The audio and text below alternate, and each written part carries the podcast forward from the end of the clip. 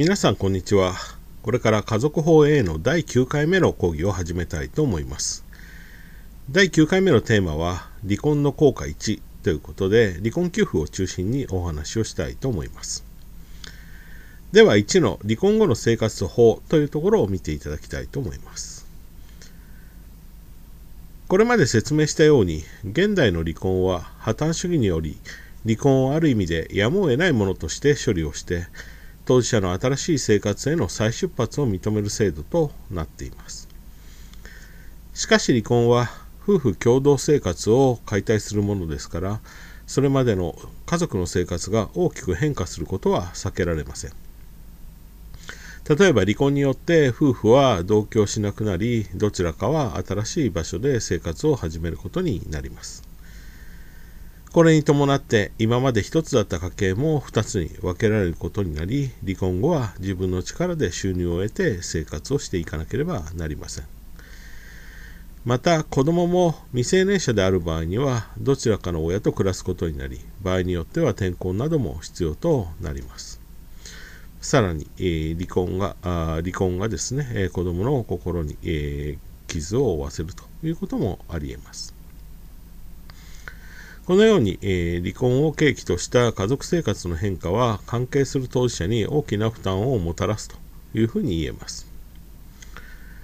このような離婚問題に対して法が何もしなければ離婚後の収入が乏しい配偶者が生活に困窮したり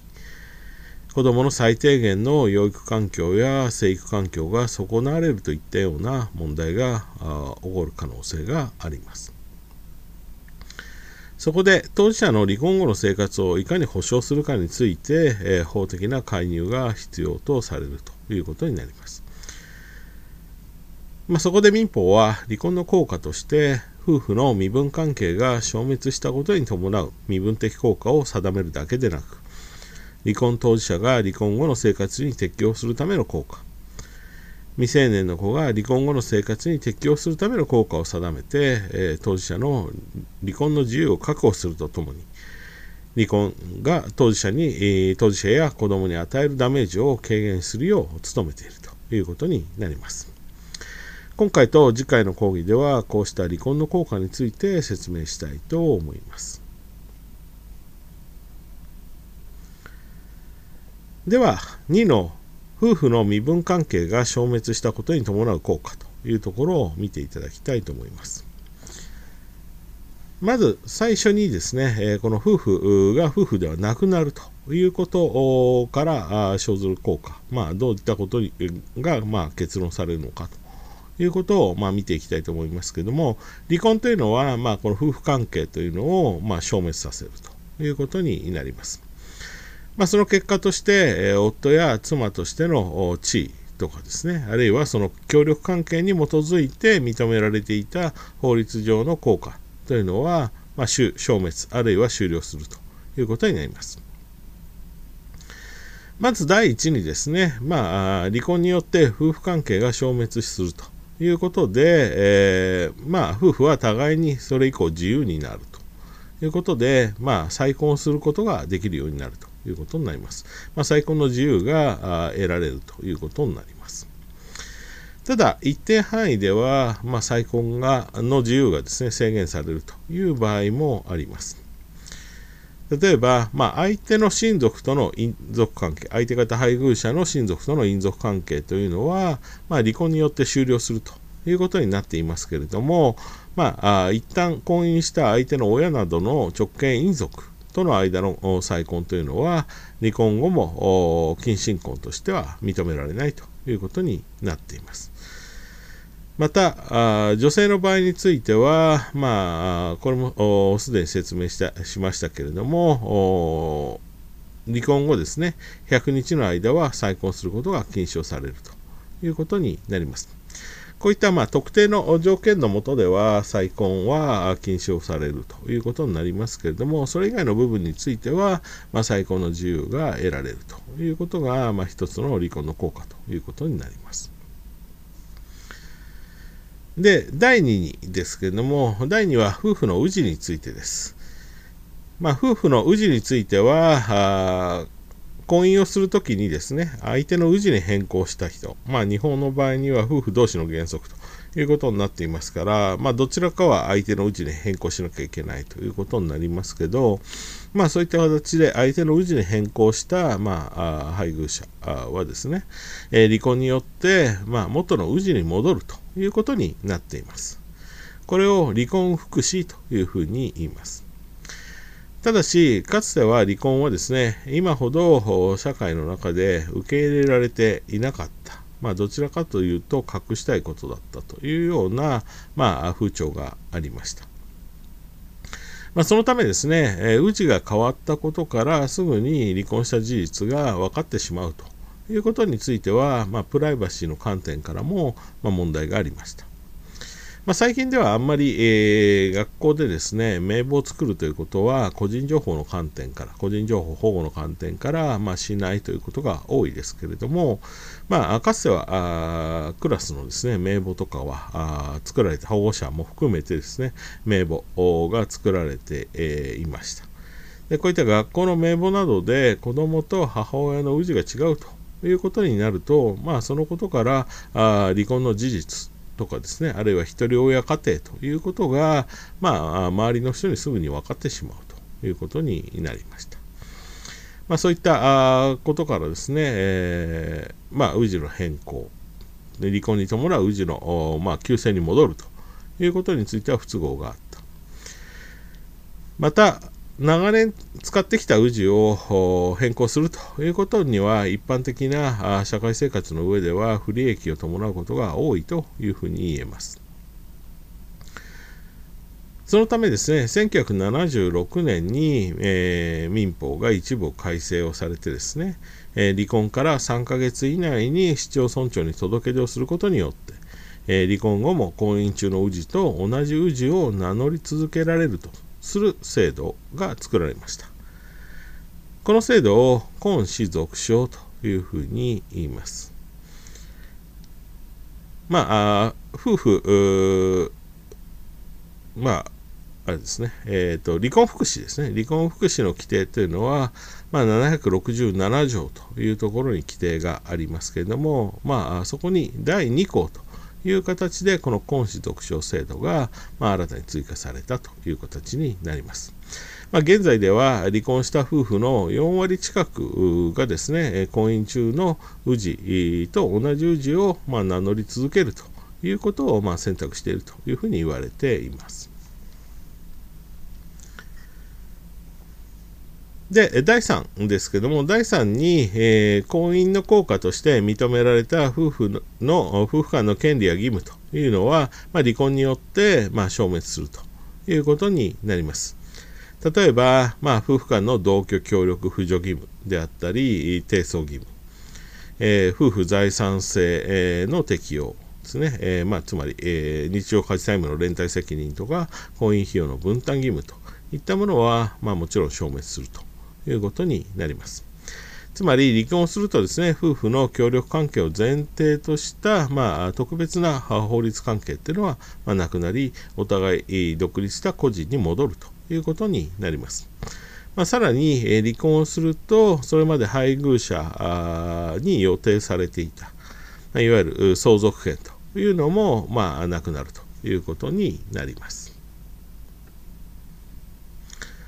それでは次に離婚後の生活に適応するための効果、離婚給付というところに入っていきたいと思います。まず、括弧1の離婚給付の必要性というところを見ていただきたいと思います。まあ、2で述べたような、まあ、離婚による変化、まあ、夫婦間の権利や義務がなくなるとか、再婚が自由になるといったようなことについてはですね、まあ、離婚がそれまでの夫婦が別れて他人に戻るということを前提とすれば、まあ、いわば当たり前のことということに、まあ、過ぎません。まあ、ちょっと氏の問題はちょっと特殊ですけれども、それ以外については、まあ、夫婦が夫婦で亡くなるということからすればですね、当たり前のことです。まあ、しかし、えー、法がですね、離婚の効果について定めるポイントは、そこにあるわけではありません。えー、当事者の離婚後の生活の保障ににあるということは、まあ、すでに説明した通りです。ではまず離婚する夫婦に限定して考えてみたとき、えー、それぞれ離婚後の生活に適応するためにはどのようなことが必要になってくるでしょうか例えば、まあ、次のような場合を考えてみてください、まあ、ケース4ということですけれども、えー、妻 X と夫 Y は結婚20年の夫婦ですけれども離婚を考えていますまあ、妻 X は結婚を機にですね、会社を辞めて専業主婦となり、夫婦の生活費は夫が稼ぐ給料で賄ってきました。夫は順調にですね、えー、出世をして、現在ではかなりの給料をもらっています。一方で、妻には、まあ、外からの収入はありません。まあ、妻は家事や育児ということを、まあ、主にやってきたので、外からの収入はないということです。で、夫婦の財産としては、現在住んでいる土地と建物がありますが、これはローンを組んで、夫の給料から毎月の、まあ、支払いをして手に入れたものと、こういう状態を想像していただきたいと思います。で、まあ、先ほど言ったように、えー、離婚によってですね、夫婦は、ま、他人に戻るということになります。ですから、まあ、離婚後はですね、基本的には相手の協力を当てにすることはできません。それぞれ個人として自分の力で生きていくということになります。しかし、ケース4のような場合を考えてみるとですね、えー、妻は離婚後経済的に、えー、困窮する、経済的に、えー、厳しい状況になるということは、まあ、かなり、え明らかです。まあ、離婚後の生活はおそらくかなり悲惨なことになると思われます。なぜなら、まあ、妻はですね、え、結婚によって専業主婦になったということなので、まあ、特別な能力がない限り離婚後の生活費を、まあ、稼ぎ出すのは困難です。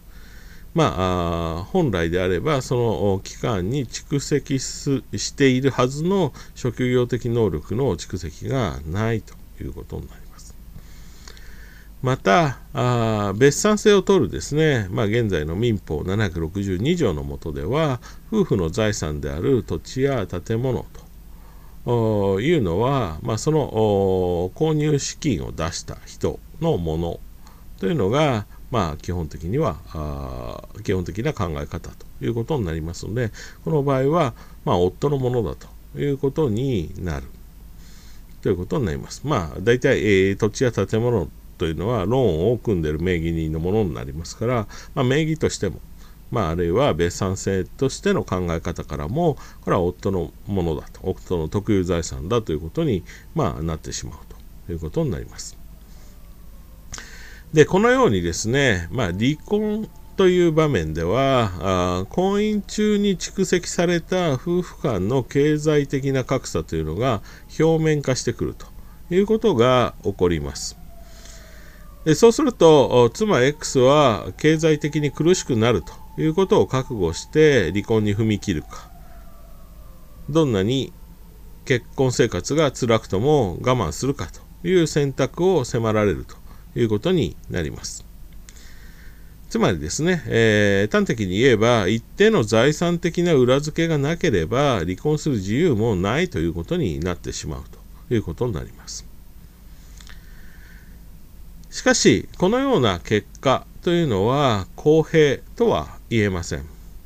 そもそもですね、え、ケース4のような場合、えー、専業主婦の妻が自活能力を、まあ、失ってしまったのはですね、専業主婦として家庭に入ったからということになります。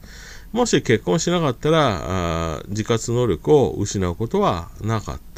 た。あその期間、職業的な能力というのを、まあ、蓄積できたというふうにも考えられますし、また、夫がですね、出世して高い給料を得られているのもですね、えー、財産として、えー、不動産を手に入れられたというのも、その背景には妻の協力というのがあったはずです。そうだとするならば、離婚にあたってですね、えー、夫 Y は妻 X の協力で蓄積された、婚姻中に蓄積された財産というのを清算したり、あるいは離婚後生活に困る元妻への援助の義務を負うべきではないかとこういうふうに考えられるわけです。そこでですね、まあ、離婚の際に、えー、財産をより多く持つ配偶者から財産をあまり持たない配偶者への財産の移転を認めてですね、夫婦間の経済的格差を調整し、最低限の離婚の自由を確保するとともに、えー、離婚後の配偶者の生活を保障する法的な制度というのが必要とされることになります。このような制度を一般に離婚給付というふうに呼びます。で、まあ、離婚給付の制度は、まあ、世界中の離婚法というところに見られる、まあ、そういう、まあ、一般的な意味での単語ということになりますけども、まあ、日本の民法ではこうした離婚給付の制度に当たるものとして、えー、民法768条に、えー、財産分与という規定を置いています。